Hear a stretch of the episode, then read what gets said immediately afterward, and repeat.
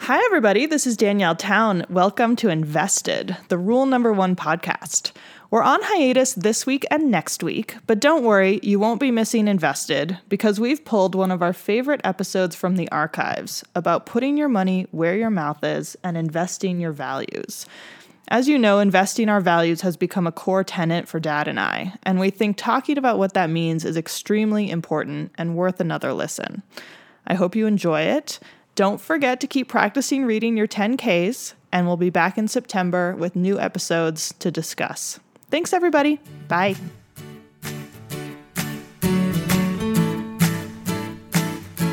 All right. Well, hi, everybody. I'm Phil Town.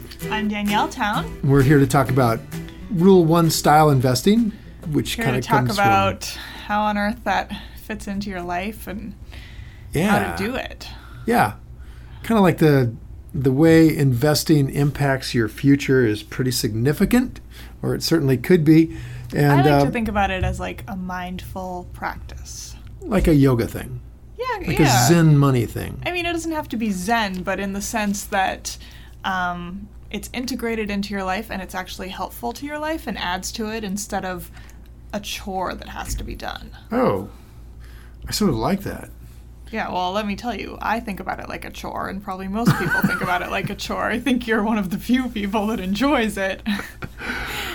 oh my gosh! Well, we gotta have to make everybody enjoy it. I mean, and, and how do we go about doing that? How do? In fact, that's what this is all about. That's what this, how to me. To me, that's out what this is all about. the joy of money. The joy of money. Here we go. So we're gonna we're gonna go into the joy. It's not even the joy of money. Everybody has the joy of money. I mean, that's a not lot hard of people to have the joy of no money. Yeah, yeah. The pain of no money versus the of no joy of money. money. So I would say learning the joy of money is not really that hard. You know, we all pretty well got that down. But the joy of investing to get money is a little bit tougher. Yeah, that sounds like an oxymoron. That's a lot tougher in that case. But we'll try to make it not an oxymoron. We'll try to make it so that it's like, yeah, this is really cool. I can do this. I think that what I've been learning so far is that there are elements of things necessary to invest well that are interesting to me. For example, the research part of it. I like reading, I like learning about what's going on in the world, I like knowing the news. Those are all things that are necessary in order to choose a company wisely, which I didn't know before. I mean, I knew kind of that you're supposed to do that, whatever, whatever. But now I can think about it in a way that's accessible to my life. Although I said last time that I haven't downloaded the Barron's app and I still haven't. I intend to. You should remind me. I think the reason that it's so kind of overwhelming to think about, you know, doing the reading, doing the keeping up on the news, is that we we don't realize that investing isn't this big generic thing. It's actually really, really focused on what Charlie Munger's been saying, which is those parts of the world that you're capable of understanding. And when you start to narrow it down to the things that you're actually interested in already, things become a lot more coherent. I think so. You're not you're not just reading everything. You're reading for content in those areas that you're interested in. You know, what are you passionate about?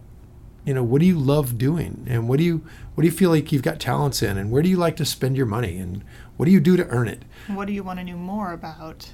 What do you want to know more about? Yeah, what's kind of 'Cause If fascinating? I'm going to spend time reading things, it had better be something I'm interested in. exactly. Because that's time that's taken from something else. We all don't have enough time, especially if you're working a full time job and you want to like have a life and have kids and whatever else is going on with you, maybe exercise twice a week. The time you spend on investing stuff feels like time away from other things.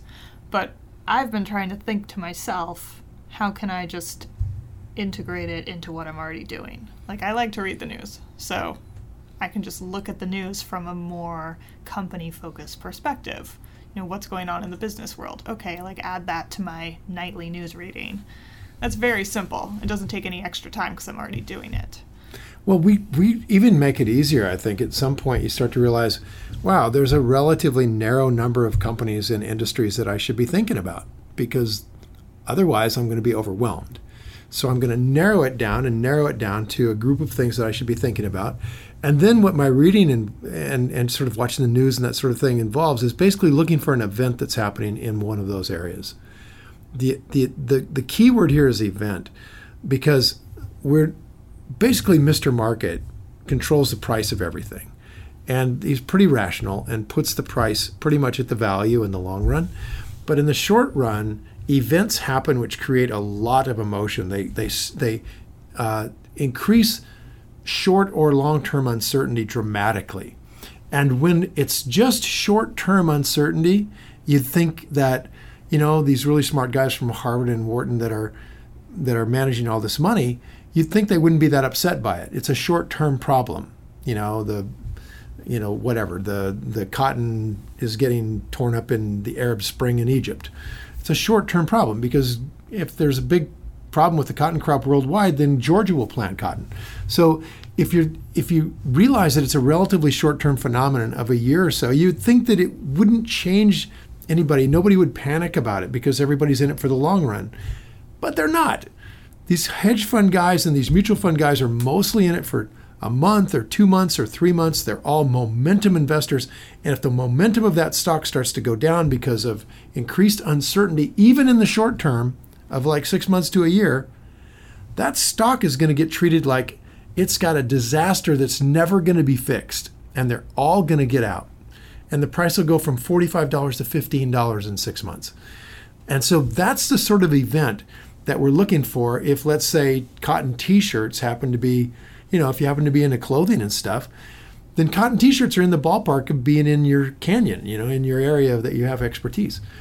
So that's all. We're capable of understanding cotton t-shirts. We like the clothing industry. We've got this big thing going on in, in Egypt that's changing the, the, the price of cotton and affecting these companies. And they come out in the news and they say, hey, we're being affected by this. And you happen to read that, you go, oh, boom, that's me. That one I understand and I know something about this industry. So now I'm going to start learning about that business. So that's a good way to get pointed towards certain companies. That's how you get pointed, yeah. That's exactly how you get pointed. And we've got some other clever little tricks to get pointed as well. But it starts with the idea that you kind of have an, a, a part of the market that you are comfortable with. Mm-hmm.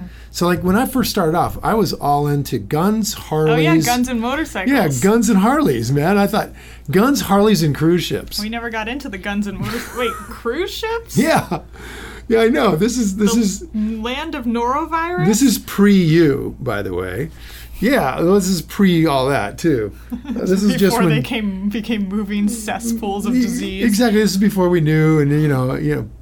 So the reason I was into those things is because those all had something to do with my life. You know, so I'd been in uh, the military, and so I understood guns, and um, I loved riding my Harley, so I understood motorcycles. And I was a river guide, and so I understood cruise ships. You understood cruise ships? Yep. From guiding tiny little boats in the Grand Canyon? Yep. Because all the time we'd go down there, we'd all sit around the campfire, the guides, when nobody was listening, and we'd go, someday I'm going to get on a cruise ship, and they're going to they're going to take care of my meals. Somebody else will cook. Somebody me. else will row the boat. Somebody else will handle the latrine. Exactly, exactly. And then I started to realize, wow, they do the same thing I do. They just do it on a bigger boat. I do mine with six people. They do theirs with four thousand. You know, but it's essentially the same gig is you're going to cool places and you're taking people on this adventure and you got to feed them and you got to take care of them and you're a guide. So I I grokked cruise ships. You grokked. There's there's that word again. so um, yeah, and that, and so I you you can discover that you really know a lot more about the world than you think you do when you start digging in. I've had lots of people who have jobs where they thought, you know, they didn't have anything to do with investing world. They, people think of investing world as Goldman Sachs or something. Yeah, absolutely. Yeah, they don't realize that, you know, if they're a school teacher, there are companies that compete with your public school. You know, K 12 education competes with your public school, and it's a public company, and you can buy stock in it if you think it's a good company. And if you happen to be a university professor, then you may not realize that there are companies that compete with that university, like Apollo Group or ITT Educational, um, doing adult vocational education is a competitor. So you got almost So there's if I'm sitting here not realizing that, how would I go about starting to learn what kind of companies I may know more about than I even realize? Well, I think you do the three circle exercise. I think you you sit down and you say this. This came from Jim Collins at, at Stanford in, in the book Good to Great, where he talks about how these guys who are running big corporations that are sort of not doing well sat down and figured out what they could do to become great. And they did what's called the three circle exercises. Basically, what are we passionate about? What are we capable of being the best in the world at? And how would we make money doing that? And uh, Jim tells a story about his wife looking at this thing, and, and you know this because I did this with you when you were a kid, is to think, what do you love? What do you think you could really be good at? And don't worry about the money because if you put those two together, the money will come. And and and Jim Collins writes about his wife who read this about businesses and said, "Honey, I think that I well, you know that I'm passionate about the triathlon, and that I think I've got the talent to be the best in the world at it. And if I'm the best in the world at it, the money will follow. I'll get a Nike sponsorship. Um, and based on these three circles, that's that's in my three circles. I want to go do that. And Jim said, "Man, honey, I'm 100% behind you." Four years later, she won the Ironman in Hawaii. I mean, it's incredible when you start to realize that listing things in all three of these circles can drive you you know, not only what you might already know about, but to what you might really want to be doing in your life. I mean, Yeah, I don't love that uh, system. I think it's extremely simplistic, and there are very few amongst us who are fortunate enough to love the thing that we're very good at, or to be very good at the thing that we love. Ah, well, there is that. I don't think there's a lot of overlap there a lot of the time. But I think it can, you know, maybe it's still a good exercise Well, as far as like like this. doing things in your life. Now, for investing, maybe it's different because if you don't have to like choose one thing that you're gonna do a hundred percent for you know ten thousand hours and get incredibly good at it. Like Right. you're choosing a number of different things that you're interested enough to read about, and that's about it. Right. So it's a different kind of uh, pressure. Well, in all fairness, I, I would say that I, I think you should give this a little more credit than you are because while we may not all be so lucky, as you said, to be really talented at what we really love, um, I'm not sure I agree with that.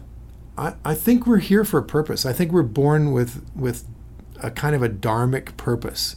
The idea being that when you get on to what you're supposed to be doing in this life, you are a talented at it because you were born to do it, and b you're going to be passionate about it because you were born to do it. I actually completely agree with that. I think it's very hard to figure that out.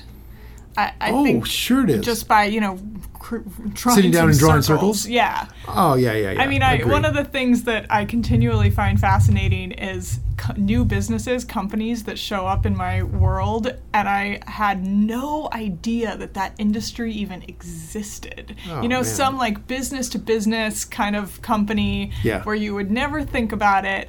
One of my favorite examples is my friend who works at an insulation business. I've never in my life thought about insulation until she started running this business.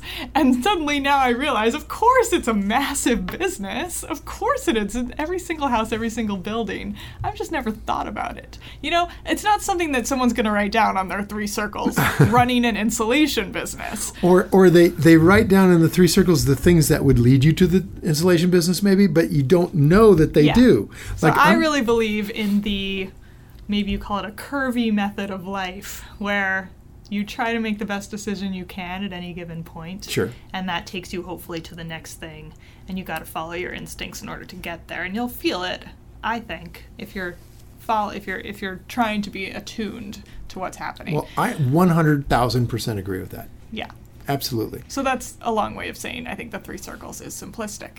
But when it comes to investing, I can see how it's useful. It can point you, It can point you. right? And I think all the thing, the points you're making about what we do in our lives, you know, to get on dharma, dharma being what you're born to do, sort of, um, and that that kind of process that that we go through, that what do you call it, S turning?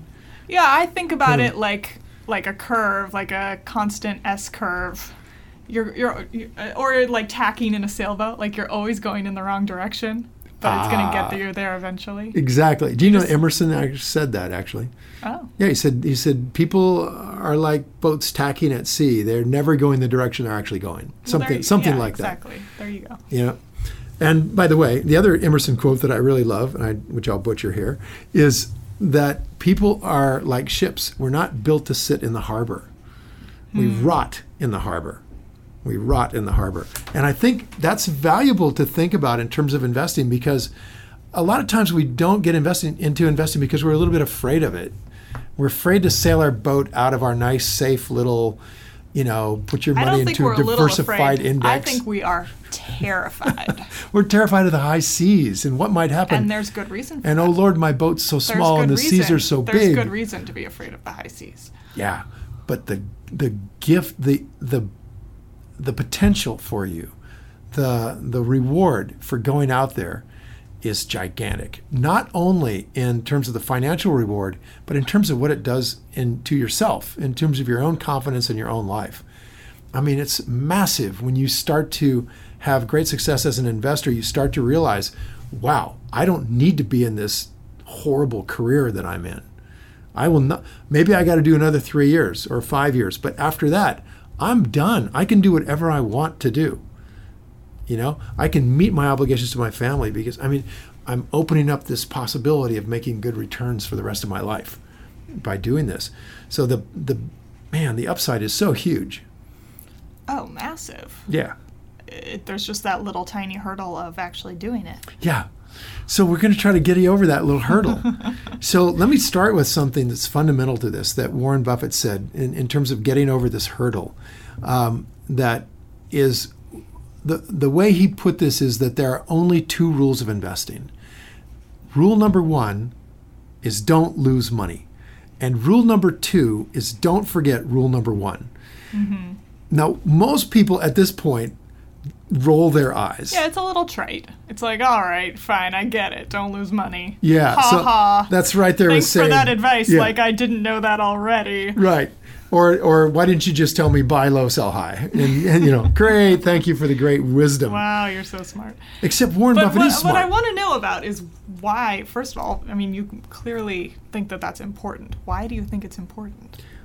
Well, first, consider who's saying it. This is not a guy that messes around and jokes around and makes a lot of funny little statements about that are cute. He's this guy goes really deep, and this statement is extraordinarily deep, and we we, we need to unpack it.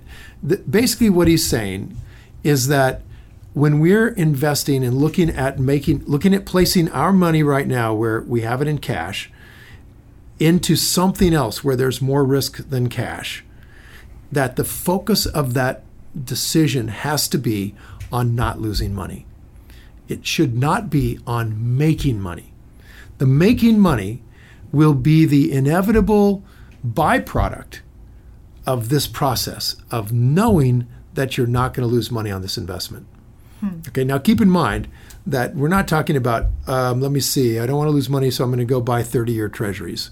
We're talking about, I'm going to make investments in the stock market, in buying businesses, and the focal point of my research into that business to make a determination of whether I'm going to buy it or not is going to be whether or not I'm going to lose money.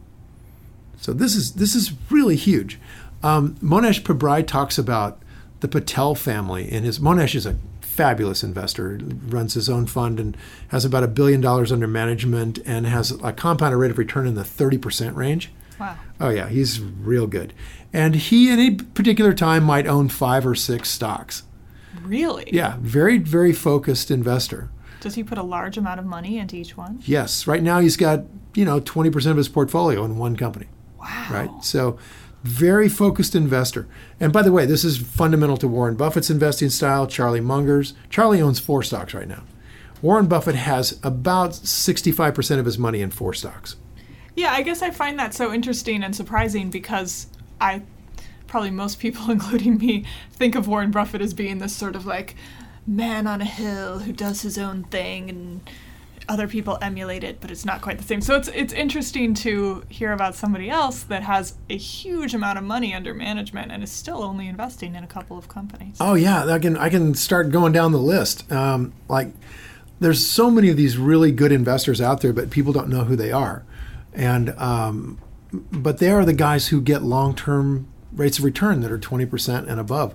They all tend to invest in a similar kind of a style. And that style is to not diversify. They're very focused in their investing on just a, a few companies that they understand well and that have big, um, durable competitive advantages. They like the guys who are running the company and they bought them on sale. It's Charlie Munger 101, right? So, what um, they all do, though, is they all focus on this rule number one. And so I've, over the years, sort of come to call these guys the rule one investors, right? Because they're so focused on this rule. And all of the amateurs out there who don't know about investing roll their eyes at the rule, thinking it's a trite little statement that's cute and not meaningful. Uh, it's anything but. It's absolutely critical to understand um, this is the focal point of the research. If I invest in this thing, what happens? if things don't go well. That's where we're looking.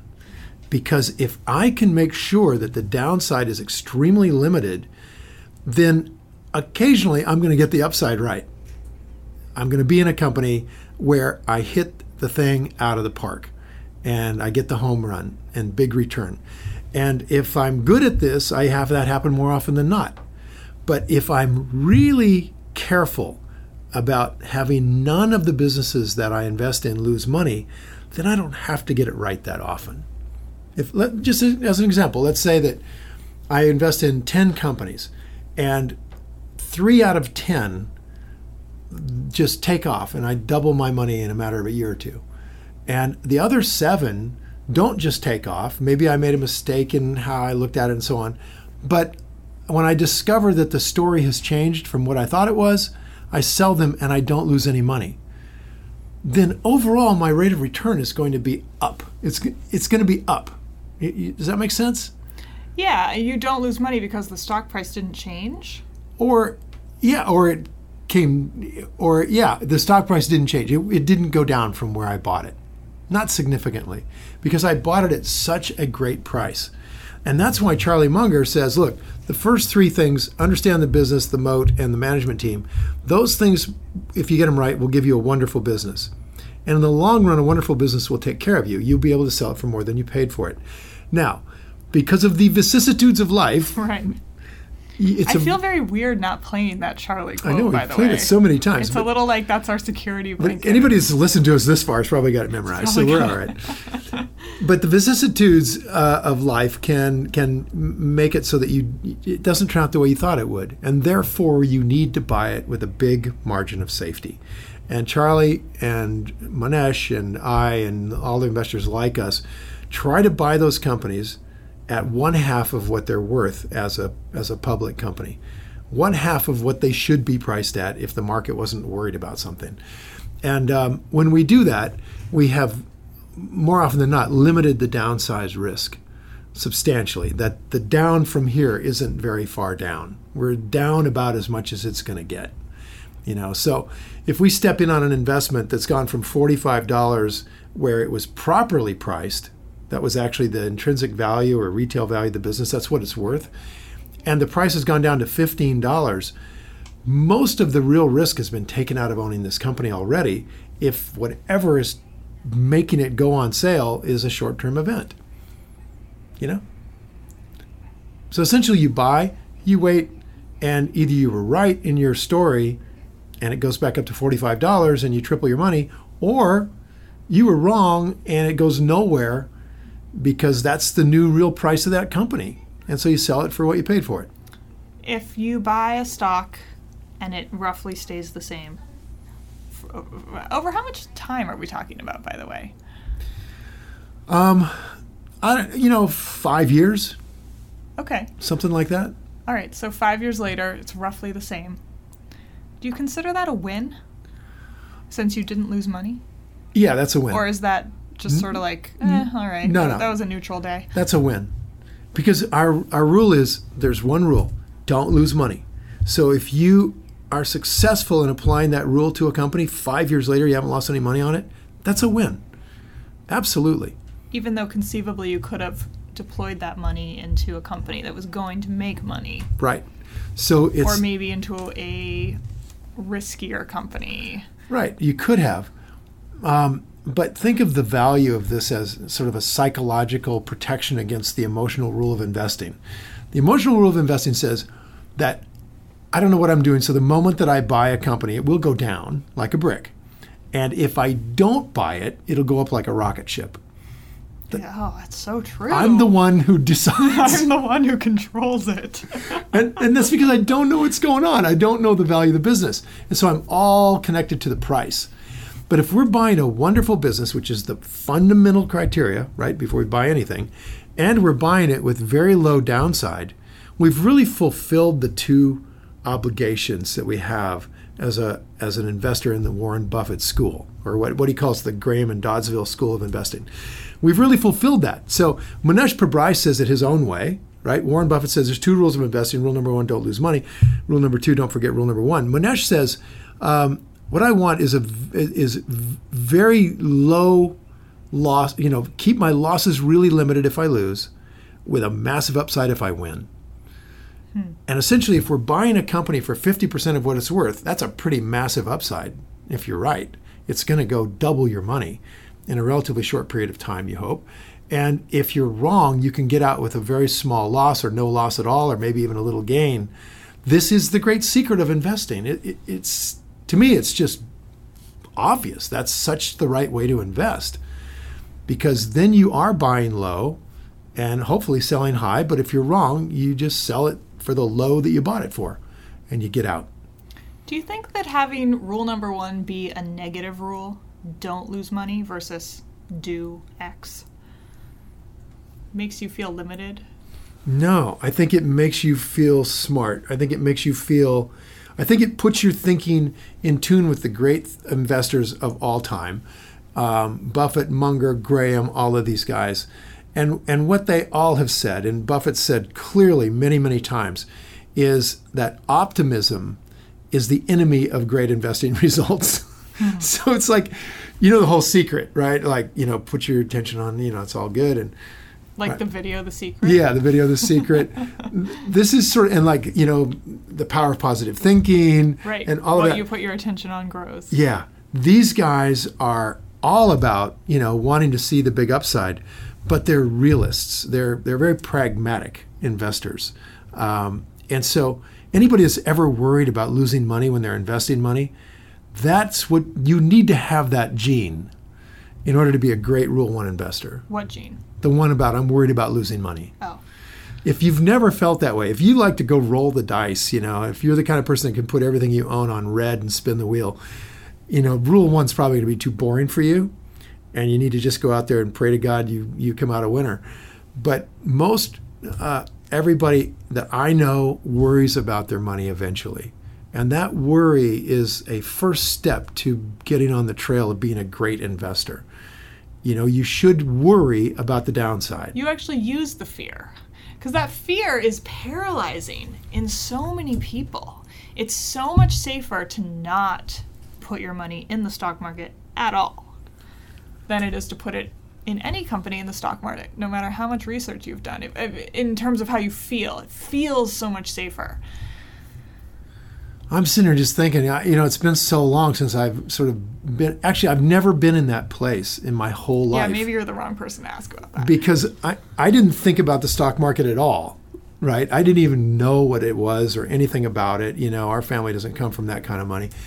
And so when I started investing, it was an absolute fluke. I mean, it was like karma or something. You know, guy in the Grand Canyon takes me under his wing, and I'm suddenly an investor a year later. And so I never had that step in the middle where you know I had a lot of fear around investing because I never had any money, and I never had a thought about investing it, the money that I didn't have.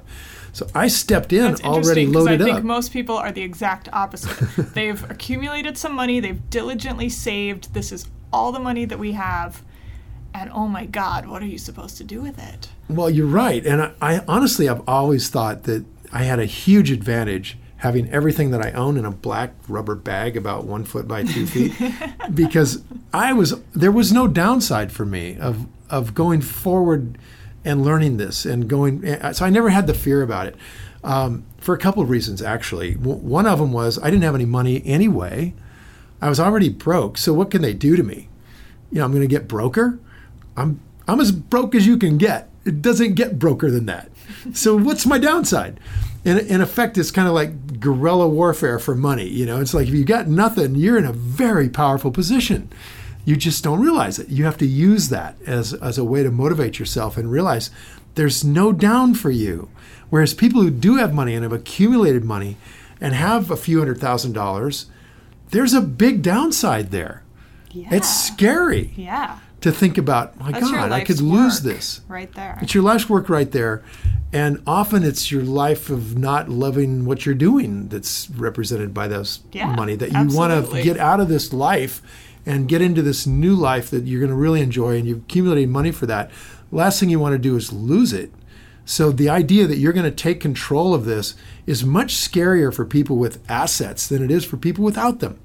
Well, how on earth do people with without assets invest anything when they don't have it? Man, you're asking the right guy. I started with zero, you know? So you just accumulate. I mean, that's everyone's problem. We all don't have enough assets. And actually, there are some wonderful tools that you can use to, to grow assets relatively yeah, quickly. that's probably another subject. Which we should talk about another time. Stipulate that somehow, magically, people with no assets can still invest. Yeah, I mean, I started with thousand dollars, and in five years, I had one point four five million. So you, I mean, I'll, and I'll teach you guys how how you can do that down the road. But let's just stipulate you can do it. Okay. That there's a way to do that without taking super risk or anything like that. You just going forward in a really comprehensive way, and following the path that's been beaten. It's, this is well beaten path by Ben Graham and Warren Buffett, Charlie Munger. You know, Buffett didn't come from money, and he started with very little money and built the biggest fortune in the world. So there's a well known path, and we'll teach you how to do that. Stipulating that. Fair enough? Fair enough. What does stipulating mean anyway? it means that we agree to it, but not not necessarily that it's true. Is that what it means? Mm-hmm. Okay. Well, I think it's true. Did you just tell me you agree to it even though it's not true? No, it's not necessarily that we agree that it's true. It could be true or it could not be true. We have not discussed the trueness of it. Oh. We're just agreeing to it now for the purposes So although discussion. I'm saying it's true, I am saying neither neither true trueness nor or non-trueness. false or false is a good word for non-trueness. Yes, so we've stipulated. we've stipulated. Well done, counselor. And so now we are going to move forward on this notion that what does it really mean to say you invest with a focus on not losing money? Okay? Yeah, because I hear a negative. I hear don't do something. And I and that makes me have a feeling of okay, why not?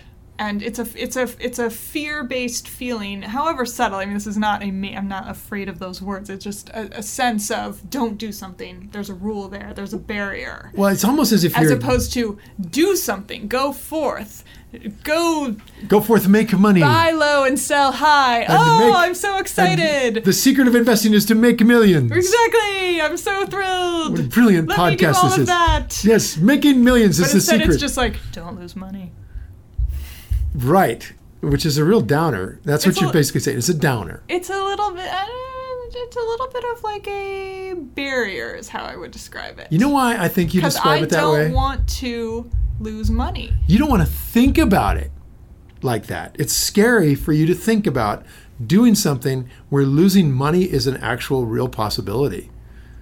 I think that's the problem. Absolutely. That's everyone's problem. So really kind of what you're saying is don't tell me that's the rule of investing because like you want to put your hands over your ears and and la la la la la Yeah. and put your money someplace yeah. without really thinking about it. I want to be inspired, not. Eh, don't lose money. Okay, so you'll go off and you'll invest in in real estate or a bond because you feel better that I don't have to worry about losing money. That's not even on the table. The losing money part. Well, I don't know about real estate, but maybe a bond. Okay, well with a bond, let's say. Yeah. Okay, so we got to let's say that is a fairly significant emotional hurdle that we've got to get over, and we don't need to get over it by pretending that you can't lose money when you're investing in the stock market. No, exactly. And I think a lot of people do deal with it by pretending. Oh, so do I. And I think the I whole think we do that in many areas of our lives. Oh, we we man. feel the fear and it's painful to feel it, and so we avoid it Yeah. immediately without ever even going through those steps of, oh, there's fear, I therefore will avoid it. You don't even notice that part. It's just immediate, "Uh, now I'm going to move on to the next thing. Exactly, like That's right my, now. That's my voice version of it. Ah. Ah. and, and and right now people are going, ah, I don't even want to listen to this podcast because they might talk me into investing my own money, and I want to just give it to someone else. Yeah. Give it to someone else. Give it to someone else. and I'm not going to open the monthly reports. I'm not going to open them because Please, God, let it be okay. yeah. And so we And live with this. sometimes it is, and sometimes it isn't. Oh my gosh! Sometimes it's not so okay for like 20 years. And you know, it's not going to be very fun if you're a baby boomer and you have not wanted to deal with this Right. and now you're in that 40% market Well, drop and- and, you got to get your money. I'm not a baby boomer, but I don't want to deal with it. And everyone I know doesn't want to deal with it. Yeah. And it. We're so busy doing other stuff that it's like it's another thing to do. Slash, it's a scary thing to do. yes. Yes. And those two things are enough to not do it. Yes. And so my lovely agent, Bonnie Solow, who I just adore and love, and who has, you know, read my books and and loves what I do and trusts me totally. And she does not want to learn to invest Yeah. because she's I got a it. busy life. She's got other things she wants to do, and she would just please rather have somebody take the responsibility for her money. that's what it is. It's the responsibility. Yeah. Well, there's a couple problems with that that don't have anything to do with making money, actually. One of them is that your money is a vote for a certain kind of world. How you spend it and how you invest it are encouraging some companies, and because you don't invest it or spend it there, they are discouraging other companies. True. Those are really critical votes. And interestingly enough, you take all of our little guy money, all of the money that we have from the teachers and the guys who work and the lawyers and the people who are working in, in, in unions, put it all together, that's the vast majority of the money in the stock market. The biggest investors in the stock market are the California Teachers Pension Fund. So it's little guy money that big guys on Wall Street are investing. Okay, now here's here's my idea that when you give your money to a Wall Street guy, you are handing your money over to someone who doesn't share your values necessarily. They have their own value set, or they don't have a value set when it comes to money. Jim Cramer said it's completely wrong to tie your moral values to your investing. Completely wrong to do that. And many people don't want to hear about how you should be thinking morally when you're investing money. I love the idea that we're taking moral advice from Jim Cramer. Well, fair enough. But I like Jim. I know Jim. And I tell you, he's a nice guy. But he doesn't think that morals and money should be said in the same sentence. That is evident. Yeah. And I just I just shrink back at that because to me our money represents a vote that you've earned to place into the world and say, I vote for this kind of grocery store, not that kind of grocery store. I vote for this kind of food, not that kind of food. I mean, for example, when you go to Walmart and you buy pork, you've just voted for the moral code that Walmart places on its pork suppliers. And its moral code is very simple give us pork at the cheapest possible price. And we will keep squeezing you forever to get that price down. And as a result of that squeezing, Smithfield Foods, who supplies pork to Walmart, decided gosh, the only way we can meet this incessant demand for lower prices for pork at Walmart as their supplier is to stick hogs into a container, a, a metal bar container the size of a coach seat. And you got a 300 pound hog in this coach seat for her entire life. It's, I can't. I don't even want to hear about No, it. we're going to so talk about that. horrible. It's, so horrible. We're going to say this because when you don't pay attention to your money, your money is being voted for heinous crap like that. It's being voted by your fund manager for those companies. It's saying, Yay, Walmart. Yay, Smithfield. Go for it. Yeah. Go for the dehumanizing activities that you have going on in your in your pig shop, in your industrial pig plant, that is dehumanizing the people who work there. They have to they have to deal with the fact that they're poisoning this pig and they're they're they're sticking it full of antibiotics to keep it alive and it's got sores on its body and and it's it's in pain and suffering and misery for its entire life. And you're doing that to that pig on purpose. Okay and your money that you're not paying attention to is being invested in those companies who perpetuate that inhumane activity I mean, I think that's such an important reason, and it is still not enough. I hate to say it. Okay. Because I so utterly agree with you. all right then let me But make it enough It's not enough for me to risk my entire imaginary nest egg that I don't have. if I had one, it's not enough for me to risk it. I hate to say that, but it's true. Like I'd rather I'll, I'll go buy my eggs at you know a good place, and I don't buy the pork stuff, and that's the extent of what I can do on that. and you continue to let these guys vote for these guys. You let them vote for this stuff in the world while you are against it, which get it. makes you a hypocrite. I, it is. You're a you become a moral hypocrite, and you're not alone. We all have that to some degree, but consider the level of hypocrisy where you're saying this is horrible. I can't even think about the torturous thing these people are doing. It's completely wrong. Oh, and by the way, I own the company. yeah, it's the worst. I mean, I. It's not the worst. It's not possible. You can't do that. You can't be that person who owns that company. You own Smithfield Um, Dad. and Walmart. People can be hypocrites. It is possible. That's why there's a word ah. for it. Ah, this just kills me. I know it's horrible. I completely. what kills me is you're sitting there going, "I don't," but I don't care enough to Is change it, it. important enough to risk your entire life savings for it? That's the question. Of course it is. If you had, even if you had to, and we're not obviously we're not talking about you taking more risk in the market. Rule number one investing, to put this in con- context, gives you higher rates of return with less risk than you're taking in your mutual fund. So the very thing you're putting your money into to avoid the risks that you're talking about is riskier than the investing strategies that I use.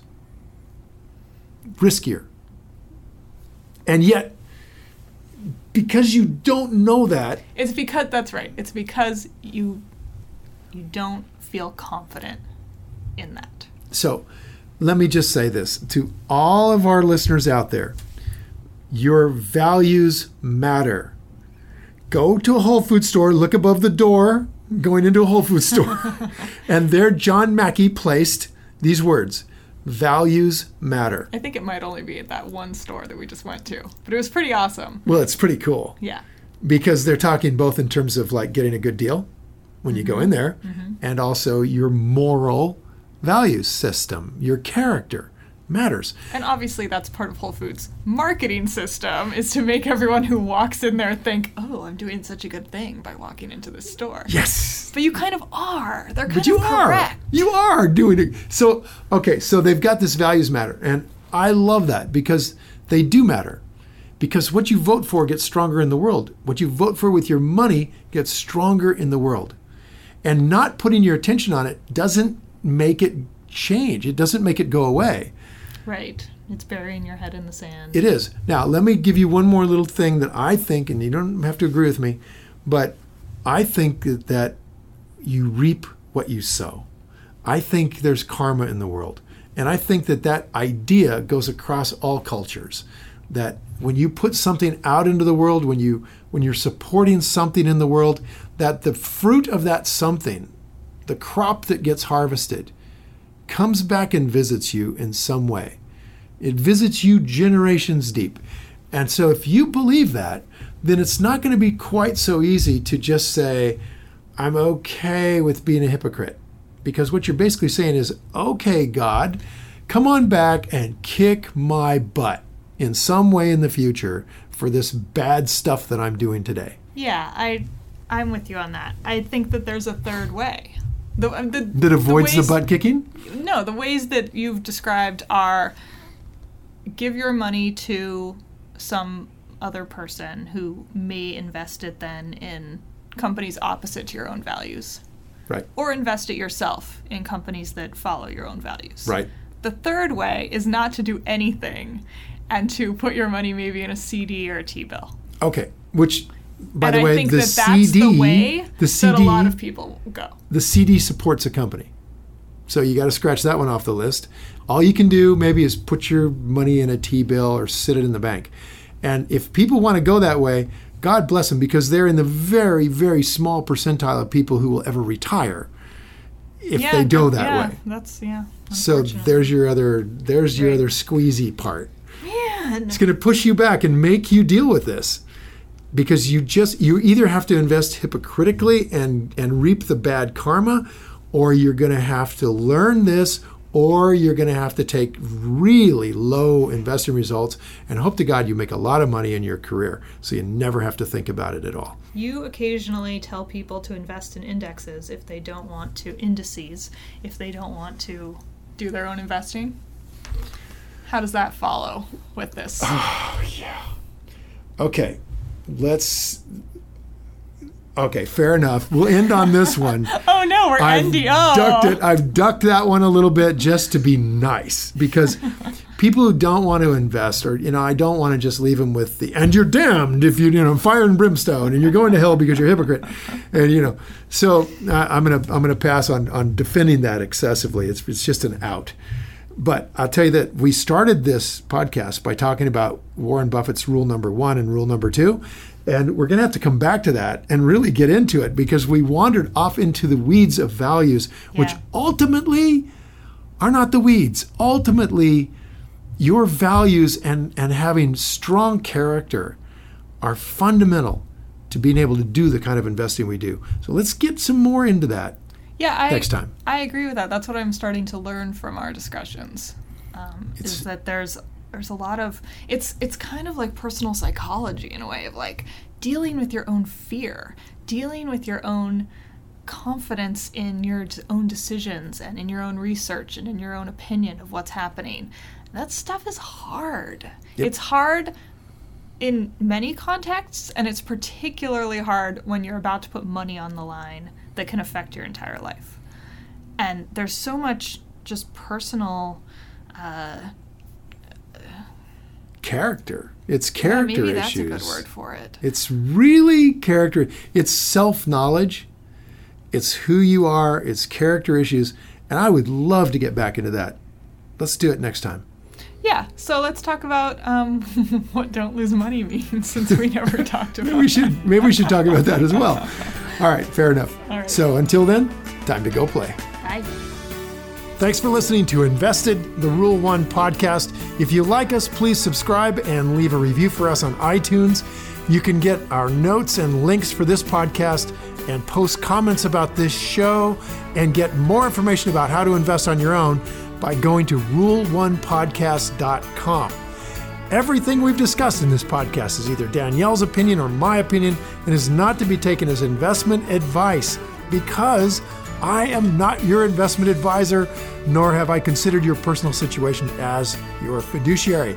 This podcast is for your entertainment and education only, and I hope you've enjoyed it. So until next week, it's time to go play. See ya.